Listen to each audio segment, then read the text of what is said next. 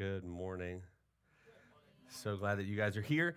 Um, welcome. Um, this is the second week in our Advent series, and I just want to encourage you guys because this is something um, my family does during the holidays. Is we practice a, the tradition of Advent. So not the calendar where you tear open the door and you get a piece of chocolate, but um, kind of the old church tradition of like in the evenings we gather together and we have a devotional, and that devotional we have it where it centers around a, a wreath with candles. You don't have to do that, but um, we use the same book that I grew up using with my parents. It's this little green devotional that has a passage of scripture and a thought for each day.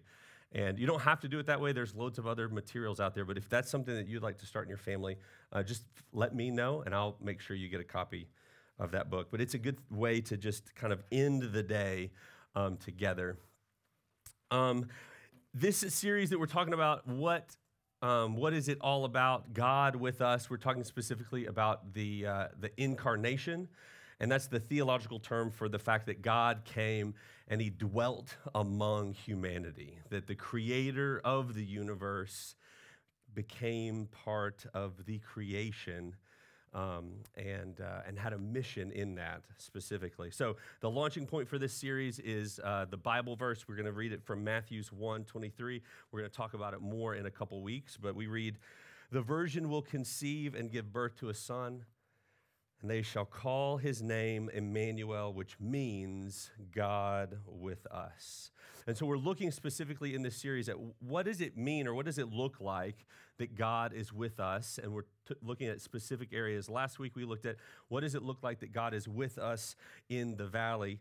And we kind of hinged everything on this truth that while we may enjoy God on the mountaintop, we really get to know him intimately in the valleys of our life, in those low times. And that God is taking us through those valleys, that He's going to be there carrying us uh, to the end. This week, we're going to talk about God in the wilderness. Next week, we got God in the storm. And then the final uh, week before Christmas Day, um, it's going to be God in the waiting.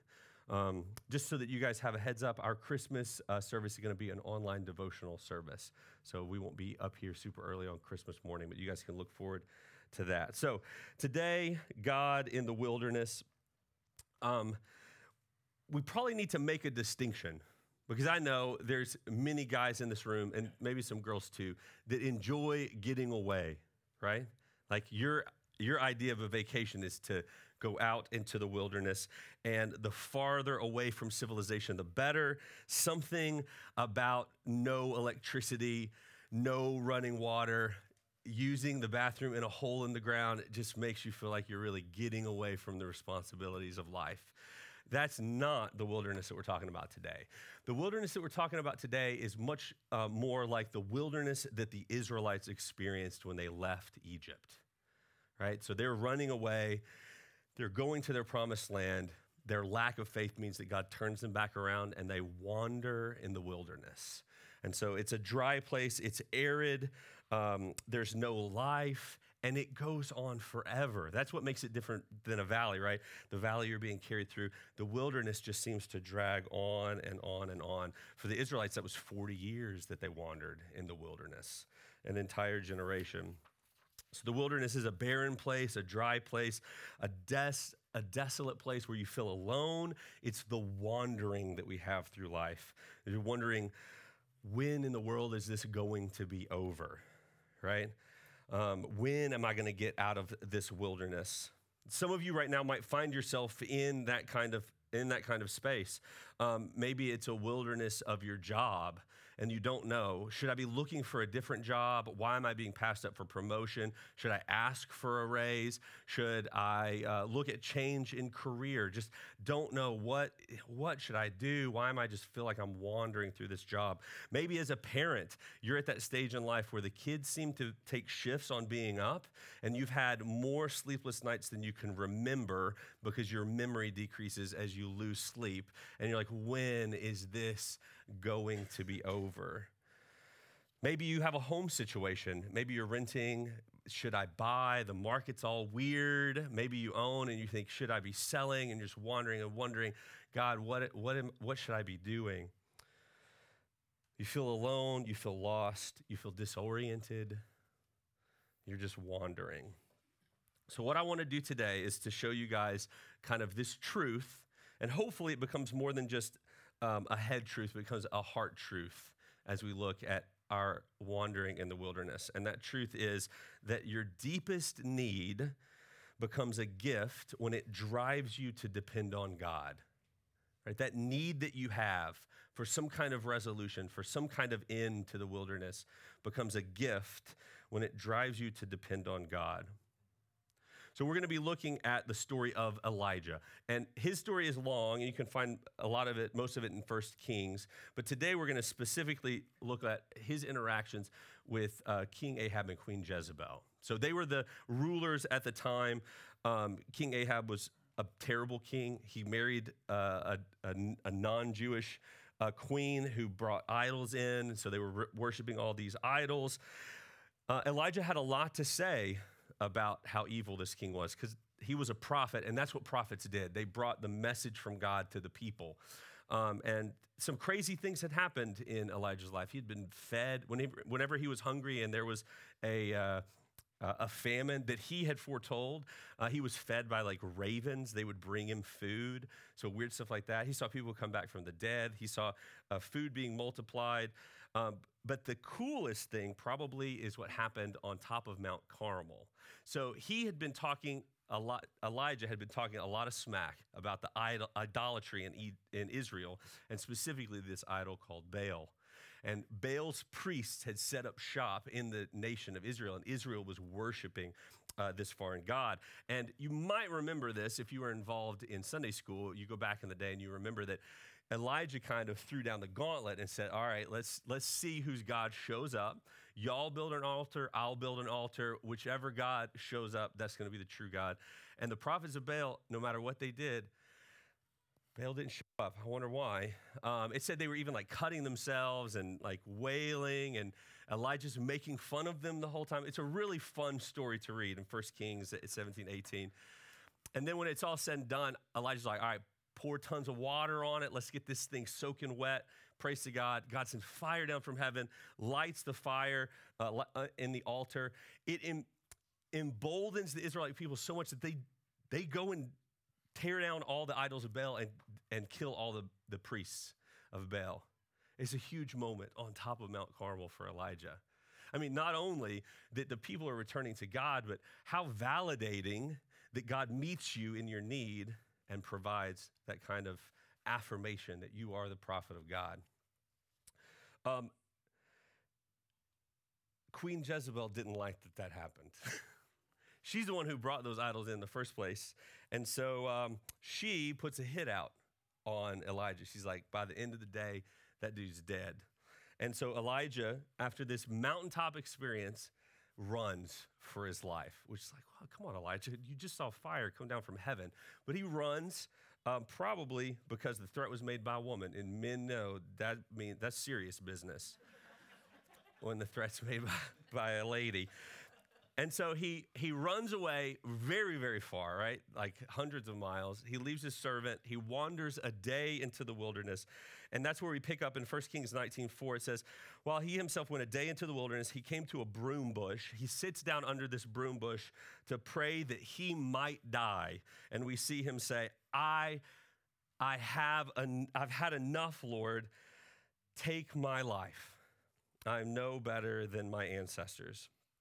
He says the words that so many of us find ourselves saying when we're stuck in that wilderness I've had enough. I can't take another day at this job. I can't take another comment from this person. I can't take another moment of ingratitude from my children. I just can't take it anymore. I'm sure many people in this room are at that place right now in life. I just can't take it anymore. We need to understand that your deepest need, your deepest need becomes a gift if that need drives you to depend on God. What's interesting here is that um, the wilderness or where Elijah finds himself is, isn't dependent on what had happened in his past. Like he was quick to forget all the things that God had done because the wilderness is a dry and desolate place, right? You're just there All of your energy is there in the wilderness. All of your thinking capacity is there in the wilderness. And you're just wandering and wondering when is this going to, to end? God knew exactly what Elijah needed. Even though he'd just been on the top of the mountain of the Lord, um, God knew exactly what he needed. And so what he did was he provided food for Elijah again, which is crazy. Elijah just has like a DoorDash with God. Um, and not just once, but like in this passage, like, oh, and God showed up again and gave him some more food. And it was because he needed to take a trip, and that trip was going to be a 40 day trip into the, into the wilderness to meet with God on the mountain of the Lord. We pick it up in 1 Kings 19, uh, verse 9.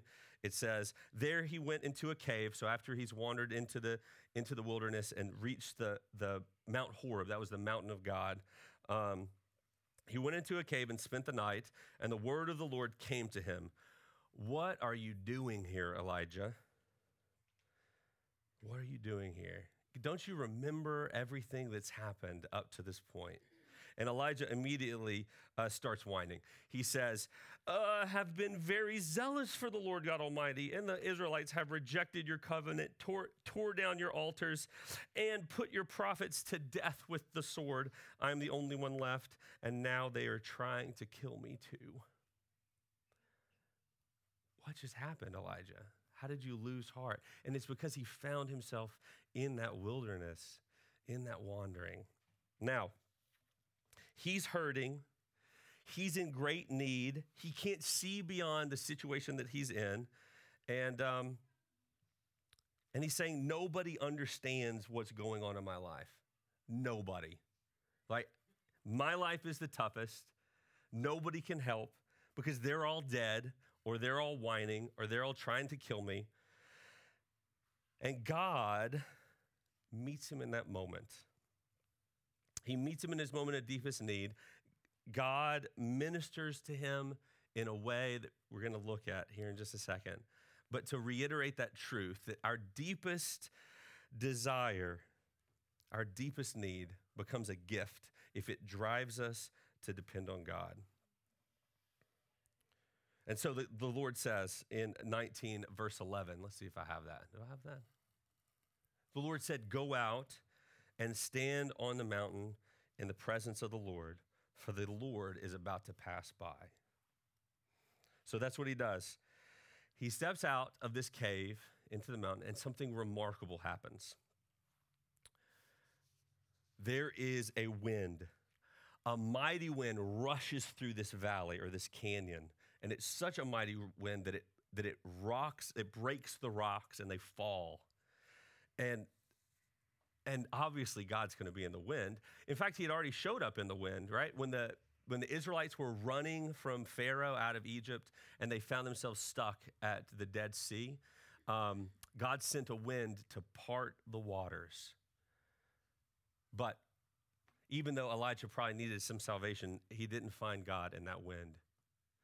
Then God sent fire, sorry, an earthquake, an earthquake that rocked the canyon. And in fact, in the Old Testament, God had showed up multiple times in an earthquake as judgment. And Elijah had talked all about God judging these people of Israel. It would be awesome if God showed up for Elijah in an earthquake, but that's not that's not where God showed up. And then I spoiled it. God sent fire through the canyon, and God has shown up in fire multiple times in the Old Testament. One in particular is in the burning bush. Man, it would be uh, nice for Elijah to receive a new calling from God, a new purpose, which says God wasn't in the fire. And then there came a gentle whisper. Your deepest need becomes a gift if it drives you to depend on God. Why did God show up in the whisper? Man, Elijah really could have used some wind to save him from the situation he was in. He really could have used an earthquake to judge these backslidden people of Israel. He really could have used a fire of renewed calling, but God showed up in the whisper. Why is it when life gets tough and we're in the wandering, why is God speaking in such a gentle voice? Why does, in our confusion and our frustration, why does he whisper? I think he's whispering because he's close. He's right there with us. The world is yelling, your situation is confusing, but God is right there with you, whispering his truth. You've got this. I'll be with you always. He could have slapped some sense into Elijah. What do you think you're doing? Uh, but that's not what he did, right? He could have reminded Elijah of everything that he had done. Man, every time you needed me, I was there. But that's not what he did. He whispered. We read about this in Psalms. King David writes in, in Psalms 139 Where can I go from your spirit? Where can I flee from your presence? If I go up to the heavens, on the mountaintop, you're there. If I make my bed in the depths, you are there. Oh, sorry. If I rise on the wings of the dawn, if I settle, yeah, that's right, on the far side of the sea, even there your hand will guide me, your right hand will hold me fast. Now, for Elijah's story, right after this, he had a turnaround. God told him to go anoint a new king of both Syria and Israel, that he was going to bring judgment on the people through these two kings and specifically through Elijah's successor, Elisha. Elijah really had a turnaround in that moment. But that turnaround was nothing when compared to the fact that God was with him in that wilderness and was able to get his attention with a gentle whisper. So when we find ourselves in that wilderness, in that wandering, in that struggle, like Elijah, when we can't feel the presence of God, we can thank Him that He's close. It's not His fault that we can't feel His presence. He's ready to whisper that truth into your life. We also read in Psalms that God inhabits the praises of His people. And so I just want to encourage you guys if you're wandering through that wilderness and you want to hear God's voice, just take a moment and thank Him. Thank Him that He's close. And thank Him that He's not just close, but that He had a desire to be closer, to come and live with us so that we could live with Him. We can still sing His praises, we can still thank Him in the middle of our wilderness for what He's doing in our life, what He's going to do, because your deepest need becomes a gift when it drives you to depend on God. God loves you guys so much. He loves me so much that He came to suffer so that we can spend eternity with Him. It's good because He's with us, God's with us. Let's pray. Father, we thank you so much for the gift of your Son, born in a manger the creator and sustainer, come to provide a way. And Father, we know that in the wilderness, when things get tough, when we're wandering and lost and feel alone, that you are one whisper away. And so we're going to choose to thank you and praise you and meet with you even in the wilderness. In Jesus' name, amen. You guys stand up. Let's sing together.